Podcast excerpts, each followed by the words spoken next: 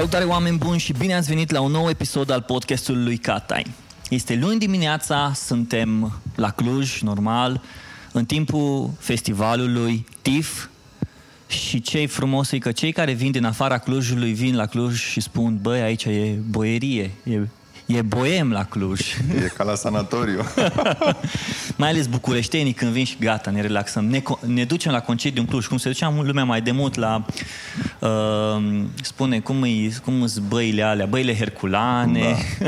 Bine, noi la film aveam o altă referință mergeam la festivalul de la Costinești în facultate și tot așa plecam pe banii statului, a facultății, nu mai conta și eram ca în vacă, era vacanța noastră, toată lumea sau la... Da, nu, la, la Costinești era. Ori acum am senzația că oamenii vin din București cu aceeași mentalitate, știi? Ba unii întreabă, dar cum de nu plătește nu știu ce, dar cum de nu... Băi, frate, nu mai e statul care să-ți plătească în primul rând și în al doilea rând mor de ciudă că eu nu mai simt, că aflu la patru luni, cinci luni după cine cu cine s-a cuplat, s-a despărțit, o fel de întâmplări de astea. Auzi, dacă nu stai pe Instagram, Acolo se află toate informațiile. Ba, nu chiar, nu, nu, nu, nici măcar. Unele... Sau e o vârstă? Nu, nu, nu. Unele rămân, uh, trebuie să sap Să rămân acolo. Normal, l-ați auzit pe Tudor Giurgiu. El este Tudor Giurgiu, omul care poartă foarte multe pălării, însă în săptămâna aceasta este fondatorul TIF, uh, Transilvania International Film Festival, sau, după cum poate nu-l știți, omul care poartă ochelari colorați în funcție de îmbrăcăminte. Nu e adevărat. Am ochelari, o singură ramă de ochelari, nu știu ce, albă, azurie, albăstrie și am ochelari de soare într-adevăr mai colorați. Ai avut și cu roșu. Am avut cu roșu de mult, e adevărat. Dar acum să nu creadă oamenii că am un... un deci n-ai o colecție un, un, de, un ochelari de ochelari? Și... Nu, am o singură ramă care, uite, asta am cumpărat-o în Buenos Aires acum vreo 2 ani sau 3 ani și e singura care o port și uh, îmi plac ramele care să aibă personalitate, care să, să se, cum să spun, să fie un pic mai diferită de normă. Tudor, dacă tu nu ai fi făcut tifu, crezi că s-ar fi făcut? Crezi că cineva l-ar fi făcut? Absolut. Ideea asta nu e, cum să spun, ideile bune sunt în aer. Trebuie doar să cineva să le, să-și întindă mâna să le prindă se făcea oricum, adică era o chestiune probabil de câțiva ani. Eu poate am început un pic, am fost mai temerar și mi-a venit ideea mai din timp și am început-o într-un moment în care lucrurile erau foarte triste și gri în uh, peisajul filmului românesc, aveam și gânduri să măcar din țară, să... Deci probabil că dacă nu făceam eu, venea altcineva în mod clar. Se de... Era evident că urma să se întâmplă. Și în, și în momentul când te-ai gândit să-l faci, până când chiar să îl execuți în noapte dinainte, ok, acum mâine dimineață o să avem tiful. Cât timp ți-a luat? Pe aproape un an.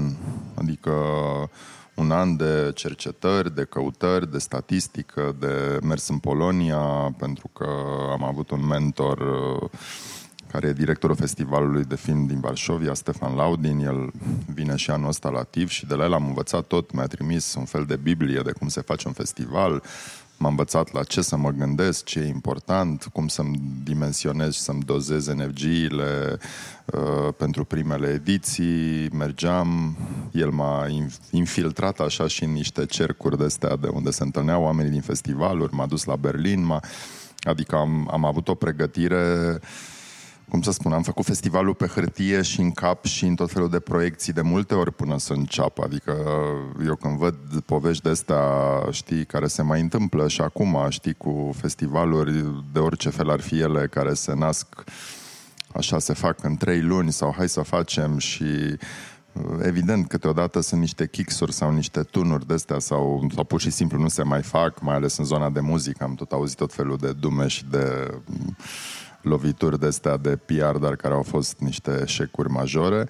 Ori nu cred că se face așa. O construcție serioasă o faci cu cel puțin un an înainte și asta nu e doar așa o viziune de om uh, ajuns așa la o vârstă și la o atitudine seniorială, ci efectiv e cum se face treabă. Ai povestit despre mentorul tău, dar în research-ul meu făcut nu prea am auzit despre mentorul tău, despre cum l-ai găsit, despre cum te-ai întâlnit cu el, despre ce ai învățat de la el. Toată lumea te întreabă despre, normal, te întreabă despre TIF, de, te întreabă despre faptul că ești, uh, chiar și tu ai declarat că ești un workaholic, da, dar, dar povestește despre mentor. Da, uite, cel mai bine a descris el, a publicat în Dilema Veche numărul dedicativului recent, întâlnirea noastră, dar în două vorbe lucram, aveam de pe vremea Atomic TV-ului, televiziunea de muzică, un prieten polonez cu care au fost multe beții, chefuri și tot felul de întâmplări și acest tip, Arthur, mi-a spus, uite, când s-a auzit sau încercam eu, mai spuneam la unii alții, uite, vreau să fac un festival, așa, și el m-a auzit și a spus, păi, cum adică vrei să faci un festival? Te pun eu în legătură cu cel mai bun prieten al meu care conduce aici un mare festival în Varșovia. Zic, ok, bine, mă, știi cum e, eu m-am lămurit de ani de zile meseriile noastre, în ce facem, din zona filmului, indiferent că e actorie, regie, producție, networking-ul e esențial și de multe ori oamenii spun uh, hai să te conectezi cu cineva fără, mă, fără să aibă o idee foarte clară dacă te va ajuta sau nu, dar vezi tu dacă îți trebuie sau nu. Îți dai tu seama și Așa m-a, mi-a făcut legătura cu Stefan Laudin prin e-mail, după care a urmat așa, el e un tip foarte sobru și serios și mi-a trimis un e-mail și mi-a spus chiar vrei să faci, ia descriem puțin festivalul, la l-am descris și uh, a fost extrem de... a fost așa un fel de învățământ la distanță, de fapt, universitate la distanță. Și uh, a făcut, mi-a făcut o Biblie cu what to do, what not to do, o am și acum și un document foarte bun pentru cine vrea să pornească un festival. Mi-a trimis bugete, exemple și țin minte că unul din cele mai amuzante momente a fost cum am ajuns la numele Transilvania International Film Festival. Eram la un restaurant bulgăresc care nu mai există în Varșovia, restaurantul Varna. Eram cu el, cu încă alți doi prieteni care tot așa se ocupau de festivaluri, un ceh și un uh, neamț. Și stăteam toți patru și eu le spuneam, eram cel mai mic din, aproape cel mai mic din grup și le spuneam, uite, asta vreau să fac și uh, ce nume să-i pun. Și evident că toți patru au zis, ei, lasă-ne cu Cluj, cu România, nu înseamnă nimic, nu sună în niciun fel, România oricum are o conotație proastă, avea atunci în 2001, așa că Transilvania e singurul nume care vinde, care e bun, care are o proiecție mitologică și atunci s-a, s-a oficializat și numele.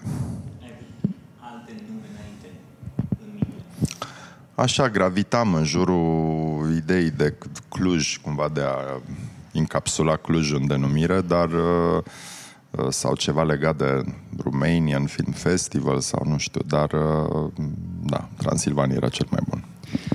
Spunem un moment din uh, tot procesul tău educațional împreună cu mentorul tău în care cumva ți-ai dat seama ok, el e acum mentorul meu și trebuie să stau să ascult de el. Adică știu că toate mailurile, ai spus că s-au întâlnit mail-uri, te-ai dus în Polonia, ai vorbit cu el, dar când a fost momentul când ai realizat, băi, uite, omul ăsta e mentorul care mă poate duce sau cel puțin, știi că mentorii te și aruncă așa în mare asta, ok, acum apucă-te de treabă, până acum te-am învățat, ca la Karate Kid până la urmă. și după aia te, te aruncă pe, pe terenul de luptă, acum ești tu și cu proiectul tău. Păi știi cum a fost momentul când uh, mi-am dat seama că um, el era un tip foarte precaut și un tip care venea din zona distribuției de film, un tip uh, rațional la nivel de business, un tip foarte calculat și uh, cu o gândire economică foarte justă. Și el îmi tot spunea, nu cheltui bani să aduci nu știu ce invitați, nu cheltui, ești la primele ediții, fă, fi judicios, nu te arunca. Important să-ți faci festivalul, nu plăti aiurea pentru tot felul de nume care să-ți vină la festival. Dar mi-am dat seama că una era Polonia anului 2002, care era oricum cu 8 ani înaintea, sau 10 înaintea României, și alta e situația din Cluj. Și țin minte că aveam multe dezbatere în echipă dacă să invităm, să ne străduim să invităm niște nume mari din străinătate, ceea ce ar fi însemnat, evident, nu, nu să plătim appearance fee-uri, ci să plătim bilete de avion scumpe. Ori noi nu aveam foarte mulți bani atunci și am ajuns la concluzia că e important festivalul să aibă, dacă s-ar fi putut, o, niște nume pentru a Uh, cum să spun, pentru a decola mai sus, pentru a atrage atenția, de fapt, pentru a polariza un pic atenția mass mediei. Și așa am ajuns la, la formula asta de a-l invita pe, pe uh, Jason Priestley, care a venit și care a fost un uh, a asigurat primei ediții un mare o mare explozie, să spunem așa, mediatică și ne-a folosit. Chit că uh, Uh, ne-a costat biletul de avion vreo 10.000 de dolari, bani pe care nu-i aveam și pe care, în fine, i-am făcut rost printr-o mare escamatorie cu ajutorul lui Vasile Dâncu, care era la vremea aia ministru al informațiilor în guvernul Năstase. Deci a fost o, o pleașcă, ca să zic așa. Vor, vorbești foarte... A, și îmi place că ai ajuns la subiectul ăsta. Ai, te-ai luptat și um, ai, să spun așa, ai muncit și ai reușit cumva să scoți din nimic să faci ceva. Și lupta asta pe care o duci de obicei, din nimic să faci ceva, ca și producător de film, trebuie să începi să faci rost de bani, faci rost de actor, să gândești tot procesul ăsta. Cum ai reușit să ajungi la momentul ăsta de a duce mai departe și de a crește în tine așa o luptă pentru a face rost de ceva și a avea o persoasiune față de lucrurile din jurul tău ca să le iei de la zero și să le aduci la 1. Festivalul de la 0 la 1, filmul de la o idee la ceva. Răspunsul e simplu. Am fost un copil care n-a... Am plecat de acasă la 18 ani, m-am dus la București într-o, într-o plecare de asta total nebună post-revoluție, când cu toții credeam că acum că e libertate, lucrurile o să se schimbe și o să totul va fi extraordinar și România se va transforma și mamă câte mai credeam în 90 și am intrat într-o lume unde eu nu cunoșteam pe nimeni, n-aveam nicio...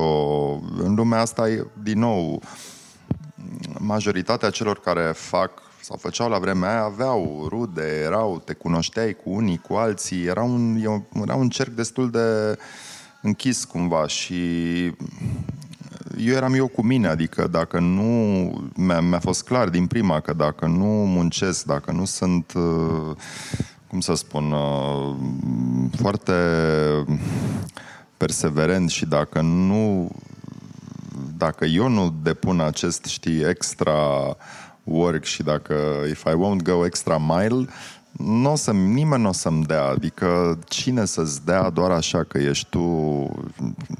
Nimeni nu-ți dă ceva fără să meriți sau... A, în timp m-am lămurit că ți se întâmplă și lucruri bune și mai am, am ajuns să și primesc surprize, cadouri nesperate, proiecte, finanțări și așa mai departe, dar ele au venit urmarea unor acumulări. Când ești la început, la borna aia de zero sau trebuie să tragi, e ca la canotaj, ca la caia canoe. Dai, dai din pagaia, padela aia până nebunești și cam așa a fost și cu mine. Adică de aici, de aici determinarea, de aici cumva țin minte când am terminat școala de film, 94, iar aveam o diplomă. Oare cum știam așa, cum se filmează, cum se montează, dar nu știam nimic despre filme, nu, habar n-aveam și mi-am zis ce fac, că eu sunt total nepregătit. Am terminat o școală la 22 de ani și să what? Nu erau telefoane, ca acum toată lumea să știe să filmeze, nu era Instagram, nu era nimic și m-am, am zis să mă duc în, să lucrez în echipă de filmare și Aia a fost școala pentru mine. Am... Cum ai ajuns acolo? Am bătut la ușă. Am zis, vreau să fiu asistentul lui Nae Caranfil la filme Periculoso Sport Jersey și am făcut de toate. Am dus cafele la actori, am făcut programe de filmare, am ajutat electricienii să tragă cabluri, am jucat poker cu băieții din echipă, am făcut uh, Adică și-a urmat vreo 2-3 ani în care am făcut numai asta și eram foarte bun pe ce făceam și cumva am, așa am ajuns să înțeleg de fapt cum se fac filmele și a fost o experiență care mi-a folosit toată viața. Tu ești și creator de conținut și ești și consumator.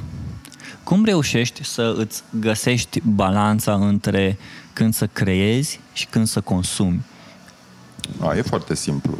Îmi place când... că la tine totul e foarte simplu. Păi e simplu, pentru că atunci când, uh, când uh, ești pus să creezi, să te gândești la cum să faci și ce despre ce și faci numai asta și e un proces dureros, e un proces de, de de ardere până la ultima, de incertitudini, de nemulțumiri, de ai păreri îngrozitor de proaste despre tine, ai renunțări, ai o iei de la capăt. Deci e un proces foarte consumator de, de, de, de toate, dar măcar faci asta pe când, atunci când consum filme, sunt, mă uit relaxat la filme, mă văd de la filme cu supereroi până la filme de artă și nu încerc să le văd cât mai detașat se poate. Nu mi iese întotdeauna pentru că de multe ori mă gândesc desigur cum s-a făcut asta sau asta și câteodată am frustrări că îmi dau seama că sunt filme pe care nu aș fi în stare să le fac niciodată, fie că nu sunt suficient de bun, de talentat, de deștept, de la la la. Uh, dar uh, experiența e una total diferită și uh, ești pur și simplu un consumator de, de cinema. Cred că, ca și, cred că ca și creator de, con, de conținut, tu ești într-un continuu lucru. Adică peste tot unde te plimbi, mai ales astăzi cu bomba video, sunt atâtea idei și îți vin atâtea idei și cred că diferența dintre un creator bun și un creator care îi, hai să spunem, mediu, e creatorul bun care știe ideea perfectă la momentul perfect când trebuie să iasă pe piață. Pentru tine, adică perfect, dar pentru tine să poți să, să zic așa, să filtrezi ideile astea, ai un proces de a filtra, bă, uite, acum săptămâna, uh, pentru anul viitor trebuie să lucrezi la ideea asta pentru că o să fie valul ăsta sau pentru că o să se întâmple partea asta sau pentru că îmi dau seama în ce uh, perioadă trăim. E un pic, e și neadevărat ce ai spus, pentru că o, atunci când ești preocupat de subiecte, de idei, să știi că nu ți le, nu le uh, ți le aliniezi funcție de context sau de când o să apară sau chit că lumea probabil spune despre mine, băi, cum s-a cum și-a făcut, cum a ieșit Giurgiu cu filmul ăla, cu procurorul fix când era, cu DNA, cu justiție și mamă, cum s-a potrivit și la Moromeții cumva am avut așa parte de niște coincidențe interesante, dar astea nu se întâmplă că vrei tu, pur și simplu ți se potrivesc într-un mod paradoxal uh, astrele, după cum sunt cazuri celebre la Hollywood de filme uh, nu știu, era celebru film despre Alexandru Macedon. Erau două filme în producție la Hollywood, unul de demult, altul de mai puțin și soarta, finanțările, mersul ăsta total complicat pentru unii de, de felul în care proiectele au ritmuri și viteze diferite de a, de a avansa, toate astea au făcut ca filmele astea să apară foarte aproape unul de altul, ceea ce nu le-a avantajat nici pe filmul Oliver Stone, nici pe celălalt. Uh, ori uh, așa se întâmplă cumva și la noi. Procesul ăsta de filtrare de care tu spui e, e just și într-adevăr zi de zi sunt încerc, știi, și când merg pe stradă și când citesc să fiu cu ochii larg deschiși și circulă tot felul de idei și mi-aduc aminte că mm, m-am gândit acum nu știu câți ani la ceva și am lăsat deoparte și uite că poate ar fi bine să mă apuc, dar E un fel de mișcare browniană așa în creier, care uh, ideile astea, știi, se învârt pe orbită și din când în când una, ca la loto, știi, când era... Uh, una ajunge să cadă și când cade și simți că e proiectul care vrei să-l faci, te apuci să scrii, te apuci să te gândești, dar n-ai nicio certitudine de când, care e momentul când vei ajunge să filmezi, vei ajunge să-l ai gata. Adică mă, pre, mă preocupă foarte tare faptul că, uite, am un ritm lent în care fac filme pentru că fac mult îngrozitor de multe alte lucruri. Și mi-aș dori să pot să fac, uh, nu știu, să filmez la toamnă un nou film, dar nu mă văd în stare pentru că nu am încărcătura, nu am timpul în suficient să mă implic, vreau să fac la anul dacă o să reușesc. Adică sunt, uh, trăim cu toții în, uh, în viteze diferite, în, uh, în tempourile fiecăruia e... Da, suntem, suntem diferiți. Da, da, în chestia asta tu, din nou, nu, ne nu vreau ca să te glorifici și să te laud, dar uh, ajungi la un moment dat să, pe lângă ce dai seama, ok, asta e ideea, va trebui să angrenezi și oamenii ca toți să creadă în ideea ta și toți să spună, da, uite, iubesc ideea ta, uh, hai să facem, hai să lucrăm la chestia asta. Însă, în partea asta de creare, ajungi în, în două momente. Ori ai un burnout și gata, bă, nu mai pot, la revedere, avem nevoie de o pauză, aveți toți nevoie de o pauză, sau, bă, hai să ne relaxăm puțin. Că ideile cred că au nevoie de momente de Știi cum pui aluatul să dospească? Exact așa e și o idee. După ce ai muncit cu toți și ai pus toate ingrediente, bun, acum hai să lăsăm puțin să dospească. Ce e mai greu pentru tine? Burnout-ul sau relaxarea? Hmm. Greu de zis, pentru că um, la mine proiectele întotdeauna s-au născut și cu burnout și cu relaxare, adică niciodată n-am... Toate, toate proiectele în care am lucrat au fost perioade intense de ardere, de de rută, de revenire, de rescrieri, de așa, după care uh, intervenea relaxarea. O relaxare fie, fie autoimpusă, fie o relaxare născută din faptul că, din nesiguranță, din temerea că poate că poate nu nu e bun proiectul, nu e bună ideea, nu e bună și dintr-o dorință de a-l lăsa un pic deoparte și de a vedea de fapt dacă de a vedea dacă mai e relevant pentru mine, dacă mai e relevant pentru alții. Și uite, și cu filmul ăsta, cu Parking, care tocmai a avut premiera la TIFF, după ce am citit cartea și am scris niște variante de scenariu foarte baroce, foarte complicate, foarte respectând cumva firele, firul epic din carte, de fapt firele, foarte complicat, uh, ajunsesem într-un punct, luasem și banii din România pentru film, o parte din ei și ajunsesem într-un punct în care mi se părea că oare mai vreau să fac filmul ăsta? Oare chiar e în mod paradoxal, ai zice, după, știi, după ce te-ai consumat, după ce te-ai iat, ai obținut și bani. Și deodată am zis, oare de ce? De ce caut eu? Unde sunt eu în filmul ăsta? Și, în fine, am lăsat un an, doi, după care am plecat cu autorul cărții, cu Marin Mălai, cu Hondrari și cu doi prieteni am plecat, uh, am închiriat o mașină în Madrid și ne-am dus în Andaluzia, unde aveam să filmăm și în nordul Spaniei. Și după săptămâna aia petrecută așa ca băieții cu tot felul de povestindu-ne viețile și mergând în, să căutăm locuri de filmare, uh, mi-am dat seama că trebuie să fac filmul acum, în secunda următoare, știi, și s-a re cumva mi-am revalidat interesul, uh, dorința de a face acest film, dar i-am găsit și un unghi, am găsit și m-am regăsit de fapt eu pe mine în povestea aia și deci uh, tot, tot ce spuneai tu, procesul ăsta de, de, și de burn și de relaxare, el face parte din procesul ăsta de, de creare de conținut, cel puțin în cazul meu. E foarte interesant cum ai punctat personajul din parking și mă uitam așa la filmele pe care le-ai făcut. Uh, despre oameni și melci, de ce eu, um, parking recunosc, n-am reușit să-l văd, uh, vreau să mă uit la el, dacă nu atunci o să mă scriu pe Unlimited. Dar fiecare personaj e un idealist. Așa e prezentat la un moment dat. Despre oameni și melci, are o nebunie, are o idee, trebuie să salvăm, hai să facem chestia asta. Panaid cu idealistul lui, uite, eu cred în lucrul ăsta omul din parking, din nou, el vrea să facă ceva, crede ceva, luptă pentru ceva.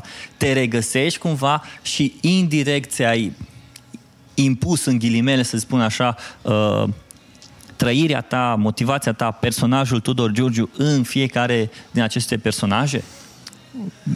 Da, cumva am, am mai spus asta, am, mi-am dat seama ce îi leagă pe acești trei eroi și probabil e, se, da, idealismul ăsta dublat de naivitate, dublat de dorința de a cum să spun, credințe absolute, fie în faptul că poți să schimbi lumea, fie faptul că crezi în, în nu știu, în, în lucruri absolute, în iubire, în habar n-am. Uh, da, sunt lucruri cumva parte din mine, din personalitatea mea la vârstele diferite la care am făcut filmele astea. Probabil uh, probabil relația mea cu subiectele era, un, era una destul de uh, mă, sigur mă apropiem de ele, dar nu nu mă identificam până la spun Până nu mergea și spunea, uite, să fii cum sunt eu. Da, da, adică întotdeauna am lucrat cu oarecare distanță față de... M-am implicat, evident, eram, am consumat, am mars pentru fiecare din filme, dar mă și distanțam într-un anume fel, lucru care țin minte că mi-a fost și reproșat la un pahar de vin nu știu dacă eram la TIF sau nu eram la TIF, mai țin minte, de o, de o colegă din Breaslă care mi-a spus că uh, filmele, că eu nu sunt suficient de mult în, uh, în filmele alea. E, cu Parking a fost cu totul altfel. E un film foarte personal și e un film foarte uh, unde sunt uh, 100% acolo și unde cred uh, e surprinzător de fapt de sincer, de onest și pentru alții probabil care mă cunosc și care uh, știu cumva tentația asta și îmi știu știi, distanțarea față de anumite subiecte. Parking e, e mult mai epidermic, e mult mai uh, uh, visceral din punctul ăsta de vedere. Spuneai că pentru fiecare film aveai, erai în momentul acela din viață și indirect îți transpuneai cumva ce ești tu în momentul acela din viață. Dar acum, cum, cum îți caracterizezi pe lângă film? Hai să zicem că lumea nu a văzut filmul sau nu o să apuce să vadă filmul. Și îmi cer iertare că o să spun asta, dar ăsta e, ăsta e adevărul. Cum îți caracterizezi punctul tău de acum în viață? Păi, sunt într-o perioadă în care, nu știu. Păi, nu știu, sunt într-o perioadă de de căutări, de regăsiri, de reconsiderări și redescoperiri cumva, pentru că um, nu am 46 de ani, mă 47 în curând. 46. Uh, și te știți, îți faci fi inevitabil, te gândești la, la la ce vrei să simți că timpul începe să nu mai aibă răbdare cumva, vrei să faci mai multe, uh, te gândești uh, de fapt dacă e mai important să mai faci un film sau să pleci uh, un an într-o vacanță să-ți încarci bateriile și eu de fapt asta aș vrea, adică dacă aș putea asta aș face, doar că nu pot. și cumva... De, de ce nu poți? Păi nu pot pentru că am multe, multe lucruri uh, începute, proiecte, uh, oricât aș delega din activitățile manageriale, uh, tot nu aș putea. Adică nu, nu pot să mă decuplez cu totul și să știu că plec și uh, mă transform într-un digital nomad și uh, voi sta în Bali sau în uh, Chiang Mai uh, Nu că n-ar fi o idee rea. Ar fi o idee senzațională, dar uh, cred că e un pic târziu pentru asta și asta e o mare, o mare o mare regret pe care l-am. Deci, cred că e un moment, de fapt, de căutări, un moment de reașezări uh, ale mele cu mine și uh, moment în care sunt pasionat uh, de istorie, în care încerc să citesc mai mult și să uh, da, să încerc să-mi reconfigurez puțin uh, așa, obiectivele. Dar vorbeai despre, să spunem așa că vrei să pleci un an. Gen, te poți uita la anul ăla ca la un proiect, ca și oricare altul, ca și la proiectul de TIF, ca și proiectul de film, ca și orice alt proiect pe care vrei să-l faci, pe care te pornești să-l apuci, să-l faci, ok, uite, proiectul meu e un an să mă duc acolo. Și să încep să lucrezi pentru proiectul ăla de tip de un an de a fi acolo plecat. Uite, să știi că trebuie să vorbim după ce terminăm înregistrarea. mi-ai, mi-ai dat o perspectivă la care nu m-am gândit.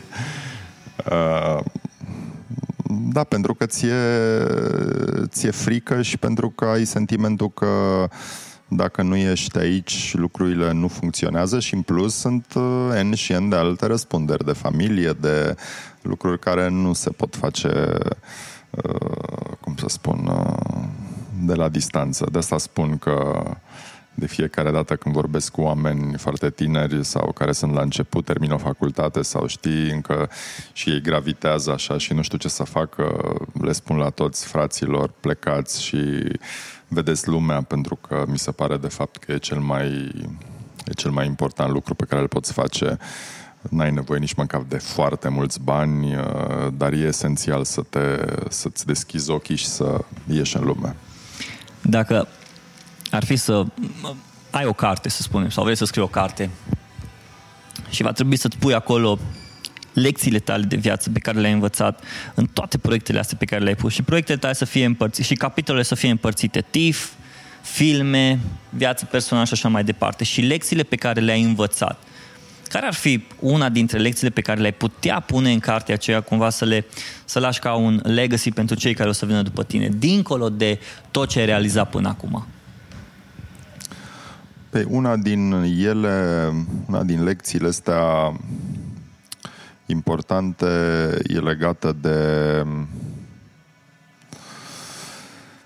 de faptul că cumva um, nu e singur în nimic din ceea ce faci.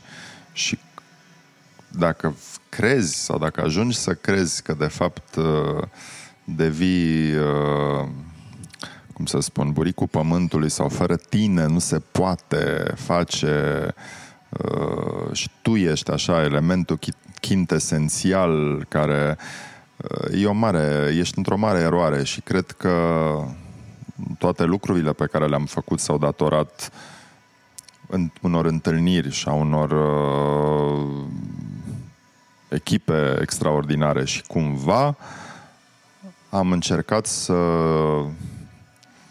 să învăț să spun uh, fie mulțumesc, fie să să-mi facă plăcere să mă să pot să ies dintr-o astfel de experiență uh, nu numai cu capul sus, dar păstrând o relație de prietenie cu oamenii ăștia. Și uh, cumva cred că viața îți dă niște îți dă niște surprize extraordinare la care nu, nici nu te gândești și te revezi cu oameni pe care fie i-ai ajutat acum 20 de ani și oamenii aia țin minte. Fie uh, le-ai spus o vorbă bună sau le-ai mângâiat într-un moment greu pentru ei și mi s-a întâmplat foarte des să, știe vorba asta românească, să ți se întoarcă. Uh, într-un fel sau altul la care nu te-ai gândit. Uh, și cred că tipul ăsta de, de fapt, de da, de a prețui și de a valoriza, de a valoriza pe cei uh, care sunt lângă tine, uh, ideea de a-i ajuta pe cei care sunt la început, ideea de a-i uh, uh, cumva de a nu fi indiferent și de a fi foarte uh, atent la ce e în jur, uh, toate lucrurile astea au fost, au fost și sunt în continuare foarte importante și na, viața mi-a arătat că uh, dacă faci un bine, dacă spui un simplu mulțumesc sau dacă ești uh, sau dacă ai greșit și spui băi, îmi pare rău, chestiile astea sunt atât de importante, deci uh, nu, nu e o umilință, ceea ce, adică nu pledez pentru asta, ci e pur și simplu un fel de bun simț, un fel de justă măsură a felului în care îți, uh, îți trăiești tipul ăsta de experiență. Nu neapărat umilință ce ai spus tu, cred că îi, ce spuneau părinții noștri, păi să fii om cu omul. Adică să-i saluți de bună ziua. Mie iubesc momentele de la țară când toată lumea se salută cu toată lumea. Nu-l știi, nu-l cunoști, Doamne ajută, Doamne ajută, ce faci, bine, bine. Habar n-ai cine nu știi, și mergi înainte. Și cumva ăla e momentul care, din păcate, ori l-am uitat pentru că am ajuns într-o angrenare asta, într-o fugă asta vitezei, într-o fugă vitezei, într-o fugă de a urmări niște puncte și câteodată să stăm cum stăteau din nou la țară și așteptau să vină facile și hai să mai povestim ce mai faci, cum ești. Și momentele astea, cred că sunt momentele de care pe care poate, uite, tu chiar tu spuneai că uh, oamenii te să lași, te să lucrezi cu oameni și câteodată să poți să ieși din tot, toată treaba aceea, din toată angrenarea aceea, ca ei să poată să funcționeze și fără, și fără tine. Și asta înseamnă poate anul ăla tău. Da, uite, mi s-a întâmplat acum recent, uh, am adus la Cluj echipa spaniolă, o parte a echipei spaniole cu care am filmat Parking.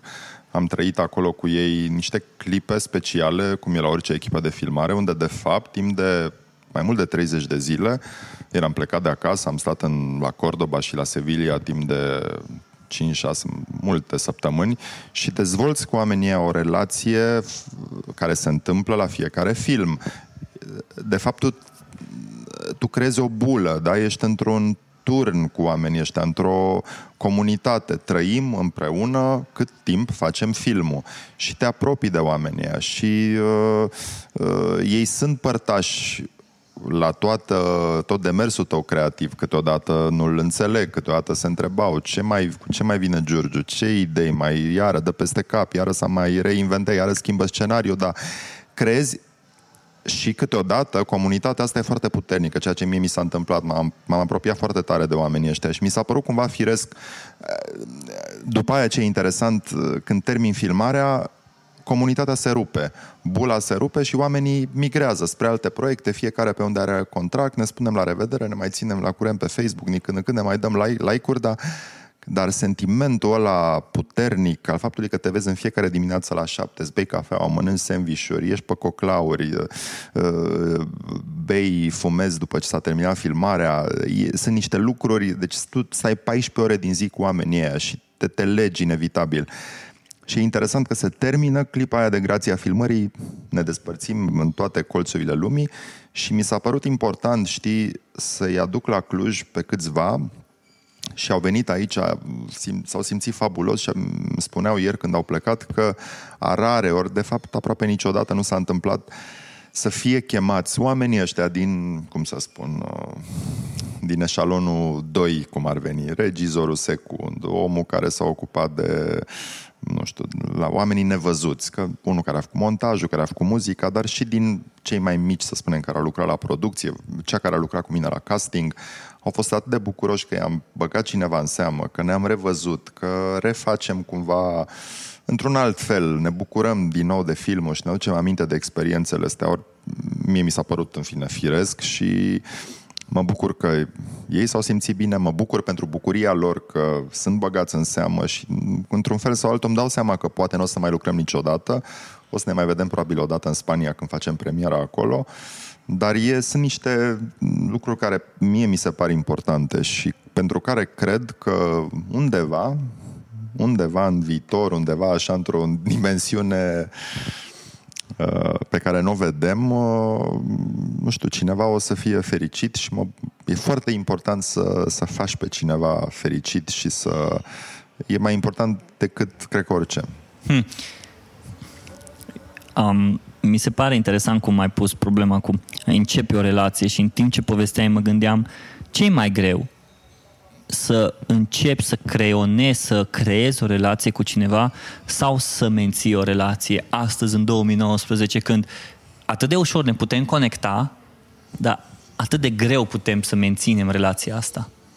Da, eu cred că e, e firesc pentru că trăim alte, sunt alte vremuri în care trăim numai în viteză, trăim numai în uh, timpul necesar uh, Uh, suntem dispuși să alocăm tot mai puțin timp pentru orice.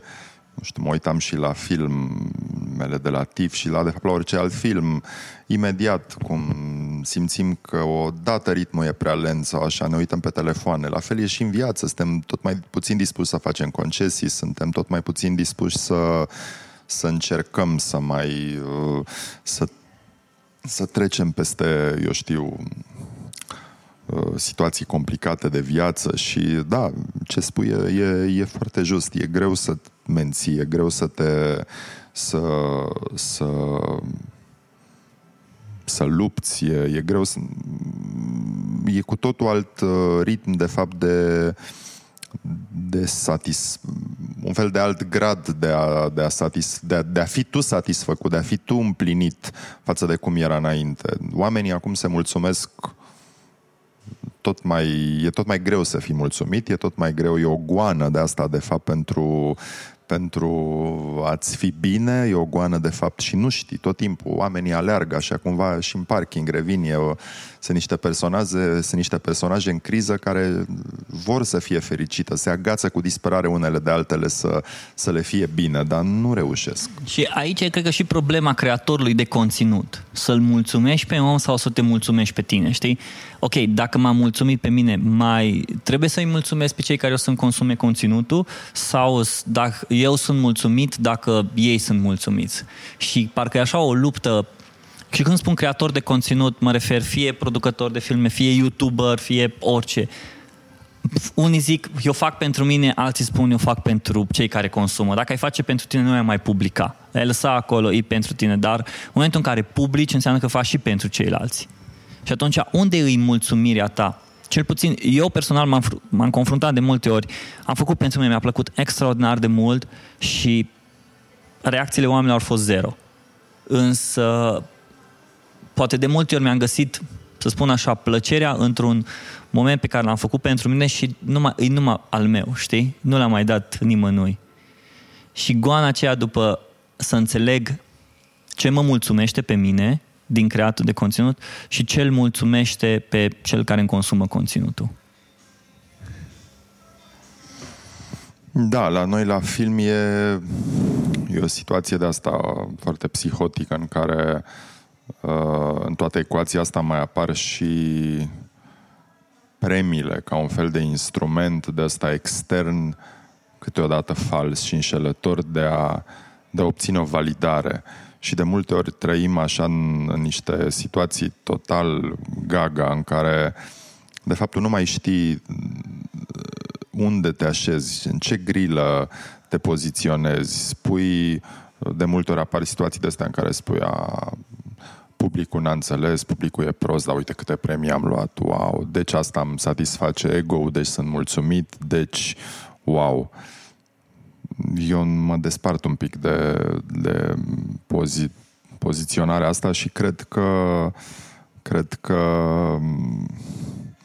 nu există alt instrument de, a, de validare decât uh, publicul și cred că publicul e cel care până la urmă cei care consumă creațiile tale, uh, ei sunt singurul barometru, de fapt, de, prin care îți poți evalua munca și uh, sigur e foarte important să fii, să fii obiectiv și să fii uh, să ai și tu o raportare bună a ta cu tine, dar asta depinde de cum suntem noi construiți. Am văzut oameni care au făcut uh, au dat naștere unor conținuturi, că erau filme sau de proaste, dar ei erau foarte mulțumiți. De ce? Pentru că trăiau într-o bulă unde alții le spuneau e foarte bine ce ai făcut, e bine. Ei chiar cred că au făcut un lucru bun și nu au ce să-și reproșeze. Eu știu la fiecare film sau la fiecare chestie care am făcut-o, ce, ce am făcut bine, ce n-am făcut bine. Adică nu am, nu am ochelari de cal așa să, să nu văd uh, lucrul ăsta, dar e o percepție, cum spui, înșelătoare. Mm. La anul o să vină din nou tiful. Cu siguranță lucrezi, sau cel puțin poate inconștient lucrezi deja în mintea ta pentru următorul film. Ce te motivează? Care e motivația asta ta să mergi în continuare, să galopezi în continuare încă unul, încă unul, încă unul? Sau deja ai intrat într-o o rutină care nu-ți mai permite să-ți mai cauți motivația? Păi motivația la TIF e, uite, ce trăim zilele astea, e o e o stare de grație, e bucuria faptului că oamenii vin, mă uit pe cifre, vin cu 10%, 11% mai mulți oameni, mai mulți spectatori față de anul trecut. Acele întâlniri cu necunoscuți pe stradă care îți spun mulțumesc. Atât. Astea sunt uh, singurele, singurele lucruri care de fapt te fac să mergi mai departe fără a simți rutina și fără a simți că, de fapt, cum se întâmplă, o ei tot timpul de la același început, iară te întâlnești cu sponsori, iară te întâlnești cu personaje mai mult sau mai puțin plăcute cărora le explici ce faci tu aici. Iar pe partea creativă e, e o e nevoia de a spune povești și e nevoia de a pe care încă o mai am, adică să ne înțelegem bine, s-ar putea la un moment dat ea să dispară, să se estompeze, să nu mai devină prioritară, dar simt că pot să simt că sunt aceste idei nu-mi dau pace și încă și îmi complic conștient viața pentru că, da, se suprapun, sunt perioade în care fac și una și alta și nu e bine deloc, dar cât timp mai am încă această bucurie de a, de a spune povești, e ok. Iar imaginează, asta e ultima întrebare, că oricum deja cred că ți-am furat prea mult din timp și deja um, ai acces la toate ecranele din lumea asta. Telefon, laptop, billboard, orice pentru o oră poți să pui un mesaj acolo. Un mesaj pe care tu poți să-l controlezi cum vrei. Care ar fi mesajul ăla și de ce?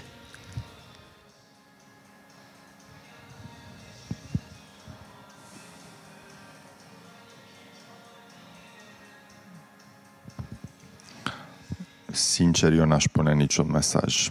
Nu știu, aș filma, m-aș duce undeva în Portugalia, într-o plajă unde sunt surfer și aș filma aș filma valurile, aș filma plaja, aș filma și aș pune în toate ecranele astea imagini uh, imagini și sunete cu, cu tipul ăsta de de experiență și de mi se pare foarte majest, maestos așa imaginea asta a valurilor și a a,